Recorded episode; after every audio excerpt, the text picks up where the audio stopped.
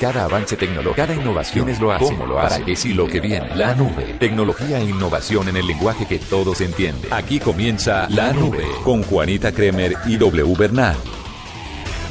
Hola, muy buenas noches, bienvenidos. Esta es una edición más de La Nube. Mi nombre es Juanita Kremer. Me encanta acompañarlos con la tecnología y la innovación en el lenguaje que todos entienden, pero además soy muy bien acompañada. Murcia. Ah, eso sí. Andrés Murcia, oigan a mi papá. Juanita, buenas noches y a todos los oyentes, gracias por la invitación. No, Aquí dándonos una ti. vueltica. ¿Qué más ve? ¿Qué ha pasado con tu Eh, vida? Bien, como sabrás, pues eh, ya estamos en el nivel 3.0 de Tinder, eh, muchas cosas evolucionando, la web 4.0, la semántica, y así cosas así. ¿Y el gimnasio cómo va, Murcia? Vamos Porque lo he visto con su reto muy juicioso en redes sociales. Eh, Pues, muy bien. Lo vi. Muy bien, no, sí, en realidad eh, es muy duro. Yo lo que le digo a nuestros oyentes es, eh, se cansa uno en Instagram de ver tanta gente fit. Y entonces uno dice, ¿cómo así que toda esa gente y yo no? O sea, ¿por qué? Sí, yo creo que es una motivación. ¿Y usted no ha visto, por ejemplo, que están muy de moda los antes y después? Correcto.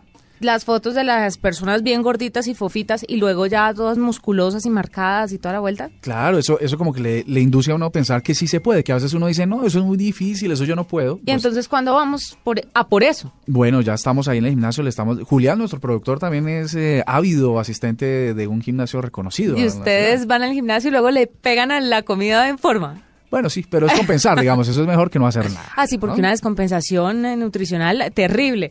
Pues Andrés Murcia nos va a acompañar el día de hoy. Es un placer tenerlo con nosotros. Él, por supuesto, hizo parte de la nómina de la nube, que en estos días eh, que estábamos de celebración en Blue Radio, nos pusimos a, a echarle cabeza pues a todos los programas y Agenda en Tacones es el programa con las integrantes originales.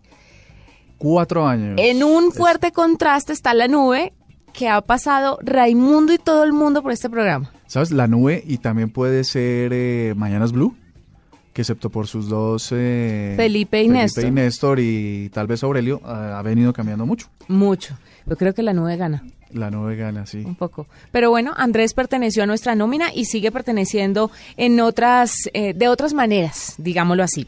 Bueno, Andrés, le tengo un invitado el día de hoy, o invitada, como a usted le gusta.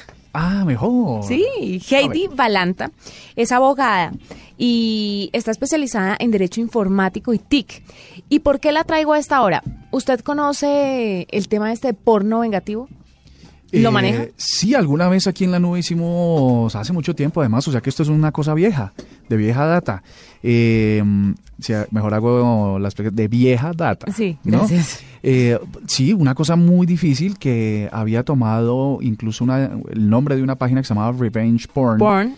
Que lo que por supuesto suponía un montón de, de personas incluso que llegaron al suicidio, ¿no? Por la revelación de esas fotos. Lo que pasaba era que la gente cuando tenía pareja y se tomaba videos o fotografías explícitas teniendo sexo y cuando esas parejas se separaban, entonces por venganza el otro integrante, el, el supuesto amor de uno o de cualquier mujer, lo que o de cualquier hombre, lo que hacía era publicar esto y se convertía en un porno de venganza porque la gente lo consume en internet y de verdad pues violan la intimidad de las personas. Resulta que ya hay más de 200 enjuiciados en Inglaterra por este tema del porno vengativo, pero queríamos saber cómo funcionaba el tema aquí en Colombia. ¿Usted cree que es susceptible a esto el porno vengativo? Sabes que yo creo que sí, las legislaciones yo creo que... ¿Ha deben- hecho porno vengativo? Eh, no, no, no, no. ¿Se no, ha grabado no. teniendo No. sexo? Bueno, eso puede ser. ¿Tiene foticos teniendo sexo? Sí, ¿De verdad? sí. ¿Por qué? Pero no están en la red, por supuesto, no que yo sepa todavía. Ah, a la... a la- No, diga, eso, eso lo, hoy en día las parejas le hacen a esas cositas, Ay, digamos, no. para verse, para ver cómo funciona la cosa. Yo creo que no hay nada más desmotivante que verse a uno mismo haciendo el amor, que artera.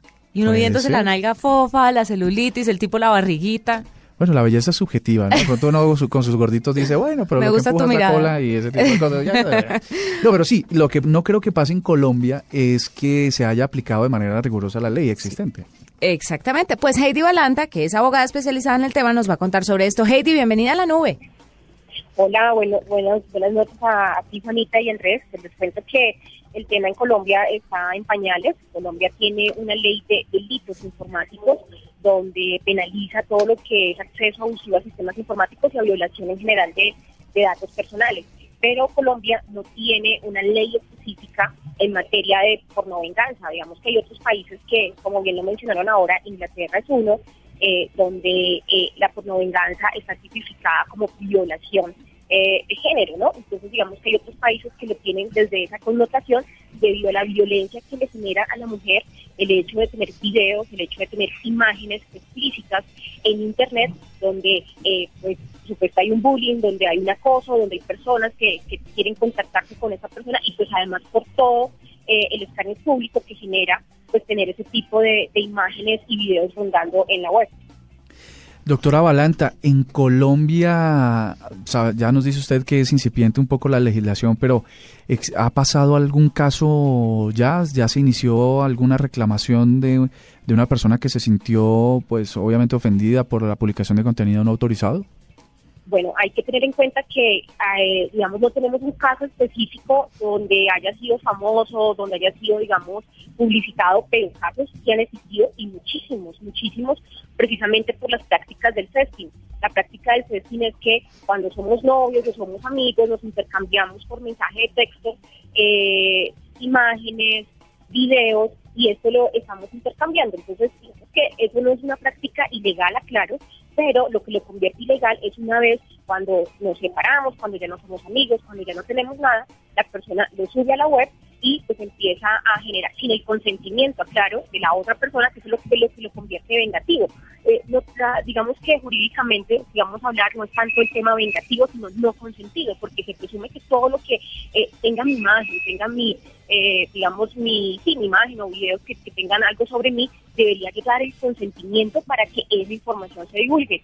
En ese sentido, eh, es como funciona en Colombia. Entonces, digamos, la ley más bien lo que hace es penalizar la divulgación de la imagen, porque la imagen es considerada un dato personal. Entonces, lo que la ley lo que hace es sancionar eso, y por eso sí hay sanciones, pero es más enfocado a temas de delitos informáticos, por eh, ingresar o por subir información eh, no consentida pues obviamente de esa persona. Entonces, en Colombia hay que aclarar, por ejemplo, la, Policía Nacional a través de grupos de delitos informáticos ha manifestado que las denuncias, por ejemplo, en redes sociales han aumentado de manera significativa. ¿Por qué? Porque la pornovenganza no es solamente subir ese tipo de videos, sino que las parejas, las exparejas lo que hacen es crear perfiles eh, suplantación de identidad, perfiles falsos y suben todo el contenido eh, que tienen o que han tenido esa persona y hacen creer a la gente que es esa persona que está subiendo esa información y controla, por supuesto, la identidad visual de esa persona. Y esos casos sí hay muchísimos y es muy común a diario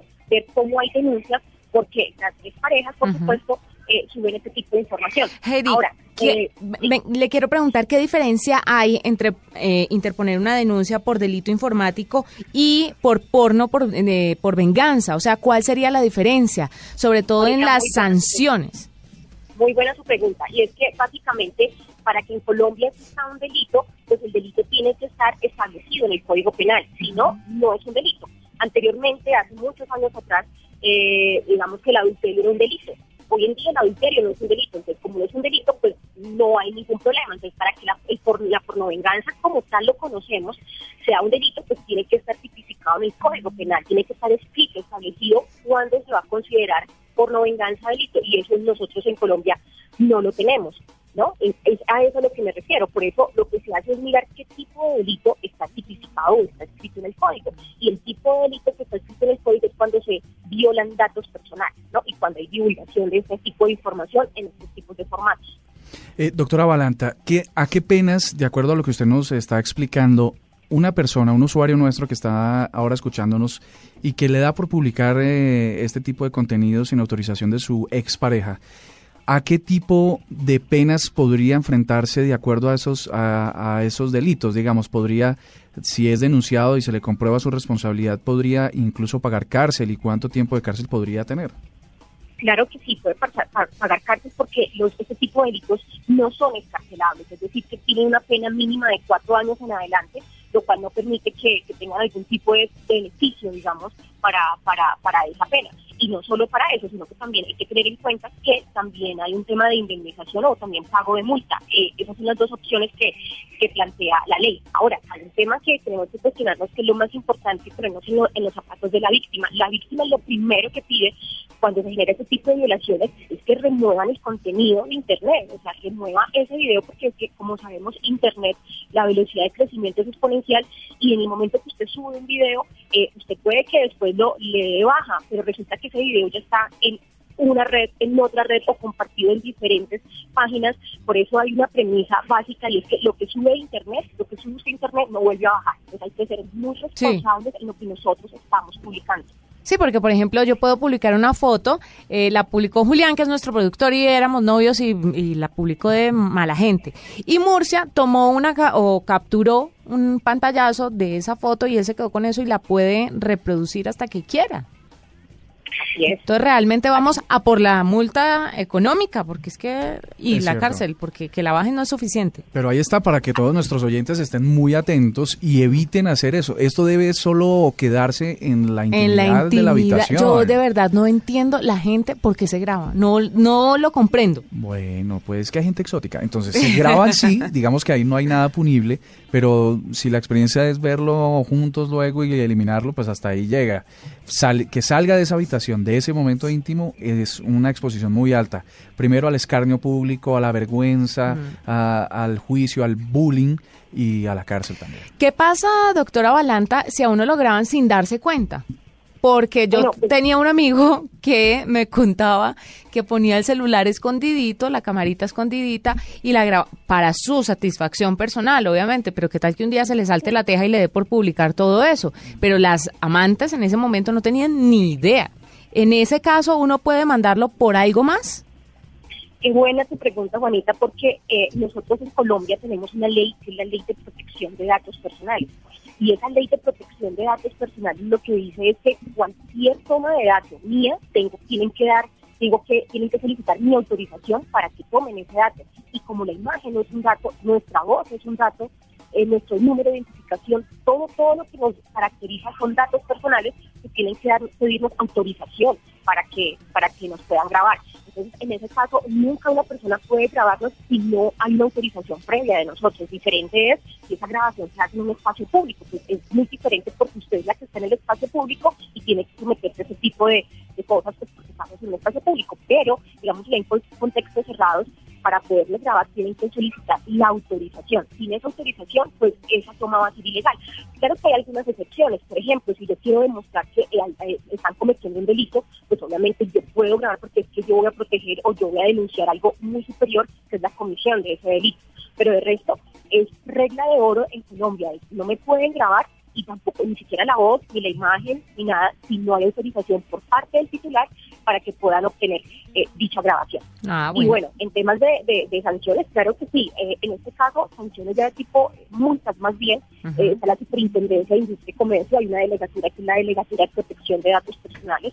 Ante esa delegatura se pueden poner quejas, por de pronto, no sé, empresas, personas que haciendo un uso abusivo de la, de la tecnología, este, este, digamos, capturando datos eh, o videos como pudiera ser en este caso sin autorización del titular. O si no, pues podemos acudir a la vía penal en caso de que generemos que está generando algún daño y un perjuicio a esa persona. Perfecto. Es Heidi Balantas, abogada especializada en Derecho Informático y nos cuenta un poquitico acerca de esto del porno por venganza. O sea que en ese orden de ideas, Murcia, hacia uno cuando le dicen esta llamada está siendo grabada y monitoreada, para garantizar el eh, eso tampoco lo podrían hacer. No, pero sí porque te están advirtiendo que está que lo están haciendo. El problema es cuando no lo advierten, porque ah, te advierten que está siendo grabado. ah, entonces no quiero no quiero hacer esta llamada. Ah, entonces, pero cuando no te avisan y lo hacen es muy delicado. o cuando te llaman, ayer me llamaron de un banco. Don Andrés, eh, no sé qué, sí señor, su cédula es tal, sí, eh, su dirección es tal, sí. O sea, tenían todos mis datos. Y usted dio y me dice, pues somos una empresa, Pepito Pérez, que le venimos ofreciendo unos seguros. Yo, pero ¿y usted de dónde sacó mis datos? Y yo usted no, no, no, conozco esa empresa. Qué horror. Sí, es que nos la dieron por un convenio de, la Visa, la Mastercard, la no sé qué, que como usted es cliente ah, aviente, y uno, pero si yo no tengo tarjetas de crédito. No, sí, es que usted alguna vez tuvo. No, es que yo nunca tuve. Bueno, señor, entonces muchas gracias, nos vemos. Hasta luego. Bravo, ¿no? Sí, colgaron porque además sabían que eso es una violación de la ley. Ilegal. Claro. Impresionante, pues ahí tienen para que no se graben haciendo cositas. Escuchas la nube en Blue Radio. Esta es la nube de Blue Radio.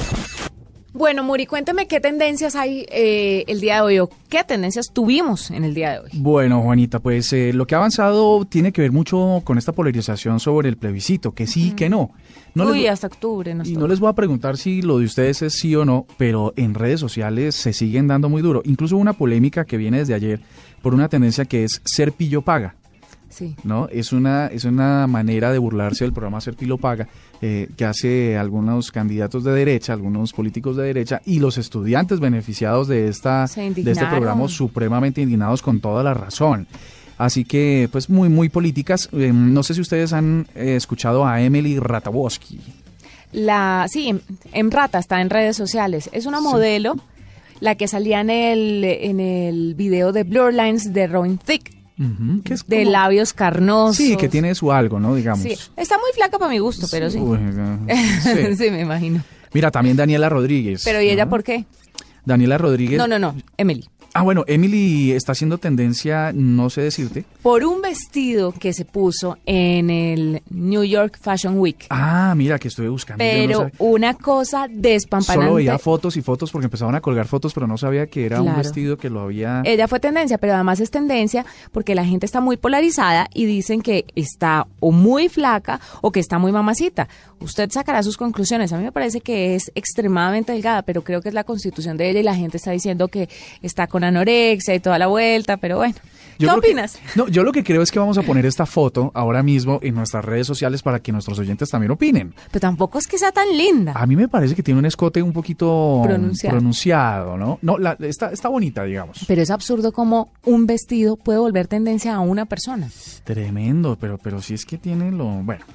Eh, hay una tendencia de la que podemos hablar y de hecho es tecnológica que es iOS 10. ¿Sí? Se lanza el sistema operativo Hoy se lanzó. Hoy se lanzó y ya está disponible para que todos los, los nuestros oyentes que, que te- que usan sistemas operativos iPhone, eh, iOS, perdón, en iPhones, en iPads y tal, pues empiecen a descargarlo. Vienen unas características que yo creo que son más de forma que de fondo. No es como presentación y tal. Les voy a, les voy a hablar muy rápidamente. Tú me dirás si tenemos el tiempo, me Sí, cortas cuando quieras. Eh, el centro de notificaciones cambia porque a veces era una lista interminable, no se podía borrar, entonces ahora puedes borrar para que las notificaciones eh, estén ahí. Son interactivas al estilo de los mensajes push. Cuando te aparece una ventanita chévere y te da una publicidad y tal, pues las notificaciones ahora son un poco más amables y no están vinculadas necesariamente al centro de datos. Siri ya se conecta con terceros. Sí, eso me pareció muy interesante. Cool. Eso quiere decir, para los oyentes que de pronto no entienden, es que si usted, por ejemplo, quiere pedir un Uber, lo puede hacer a través de Siri. Siri es, ahora sí, es un asistente. Usted le dice, Siri, pídame un Uber, hágame el favor. Y ella se conecta con la aplicación y le pide su servicio. Sí, estoy aquí tal. En realidad, esta sí es una mejora importante. Sí, porque la hacen mucho más potente y útil. Ya uno no Ah, utiliza Siri es. para decir, Siri, ¿me amas? Y que la sí, voz sí, esa sí. le conteste, sí, te amo. Pero cántame una ranchera. Sí. No, Lo ha hecho, ¿no? Es muy chévere, es muy chévere porque eh, ese ejemplo de Uber me parece excelente. Sí. Bueno, o de un taxi, pues para los que no gustan del servicio de Uber. Exactamente. Eh, Siri, un taxi a mi ubicación actual.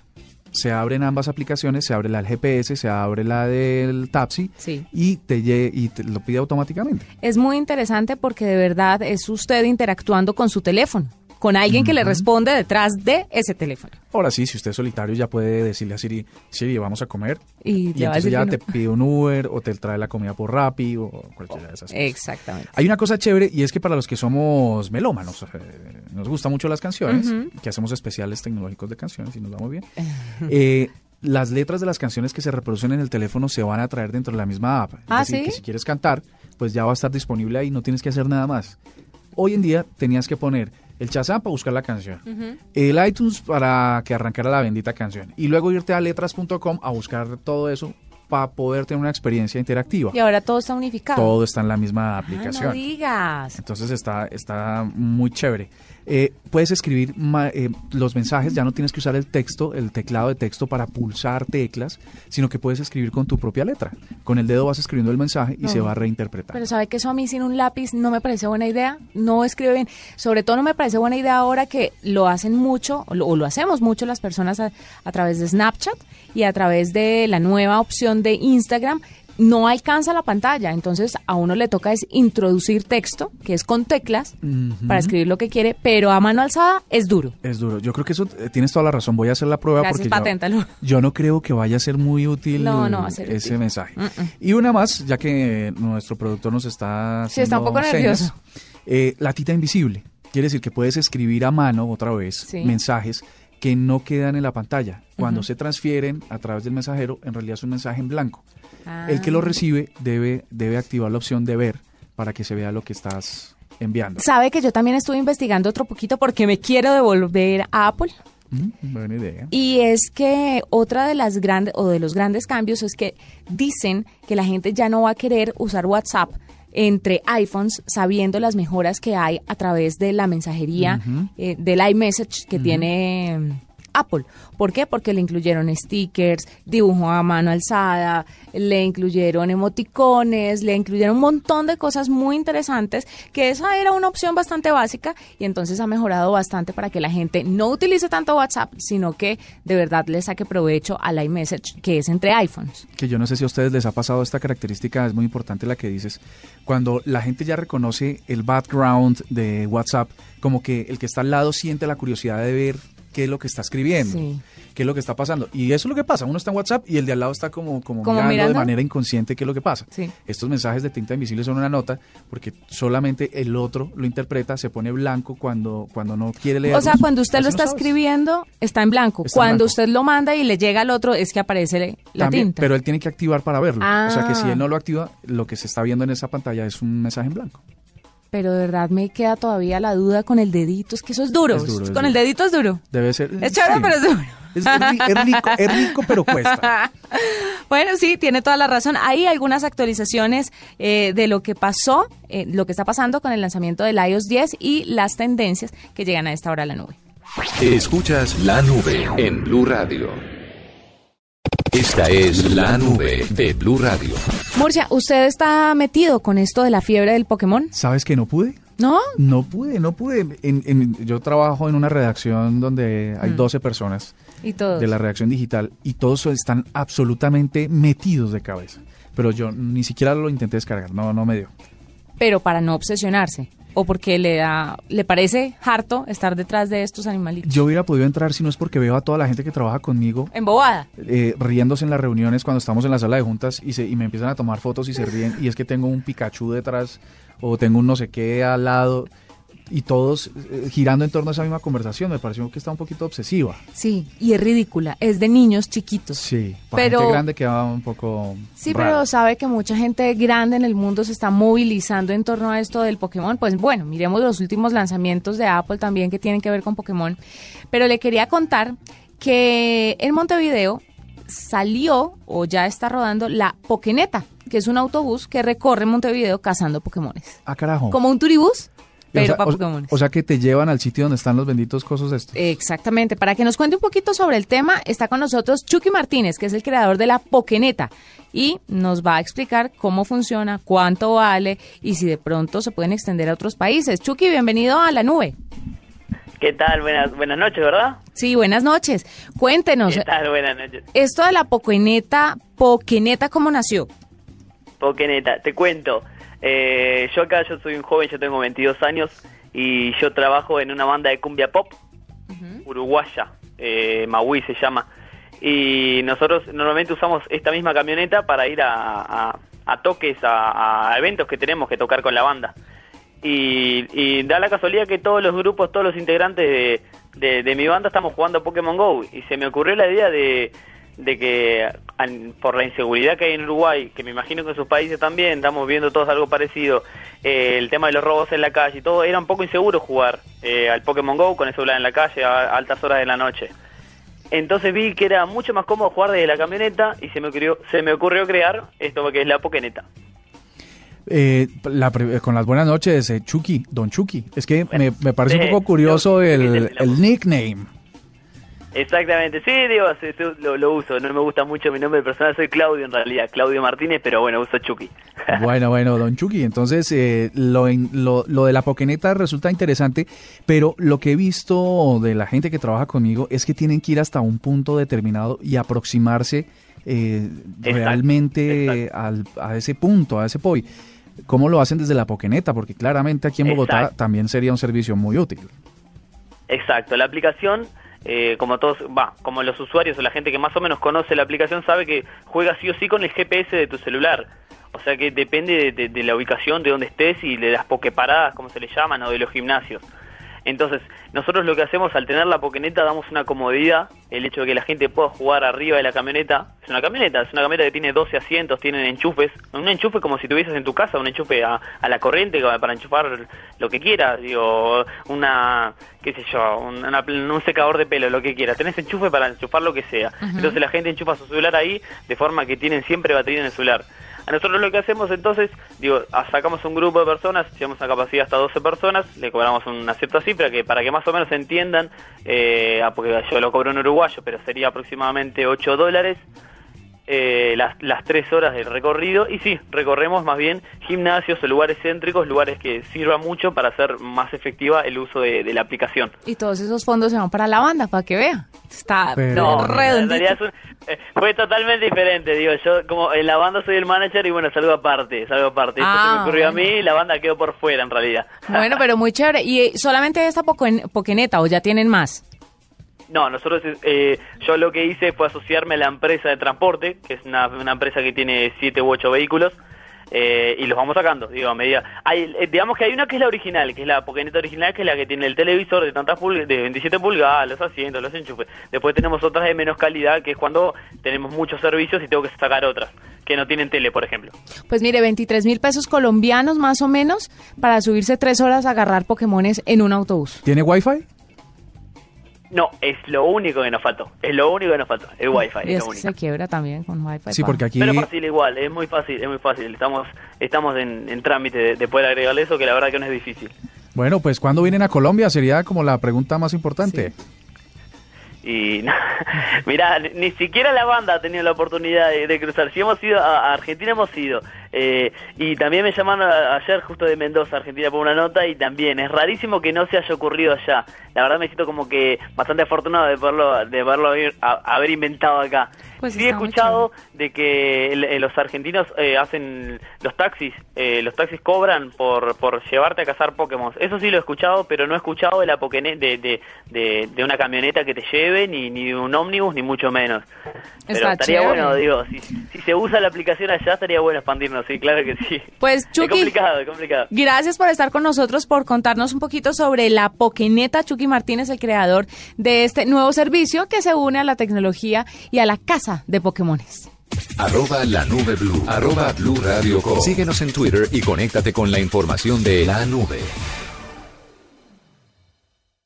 Moore, gracias por acompañarnos, fue un placer, de verdad. Juan, y cuando quieran, eh, seguimos. Mañana queremos. Ah, bueno, listo, de una. Mañana chévere. Además que nos envíen preguntas arroba la nube blue, arroba oigan a mi papá, arroba Juanita Kremer, eh, de todo lo tecnológico, a ver en qué se puede colaborar. Sí, en lo que ustedes necesiten, con mucho gusto les ayudamos. Hasta aquí la nube, mañana después de las nueve y media pasaditas nos encontramos nuevamente. Bueno, chao, chao. Chao. Hasta aquí la nube. Los avances en tecnología e innovación de las próximas horas estarán en nuestra próxima emisión. La nube. Tecnología e innovación en el lenguaje que todos entienden. La nube por Blue Radio y bluradio.com. La nueva alternativa.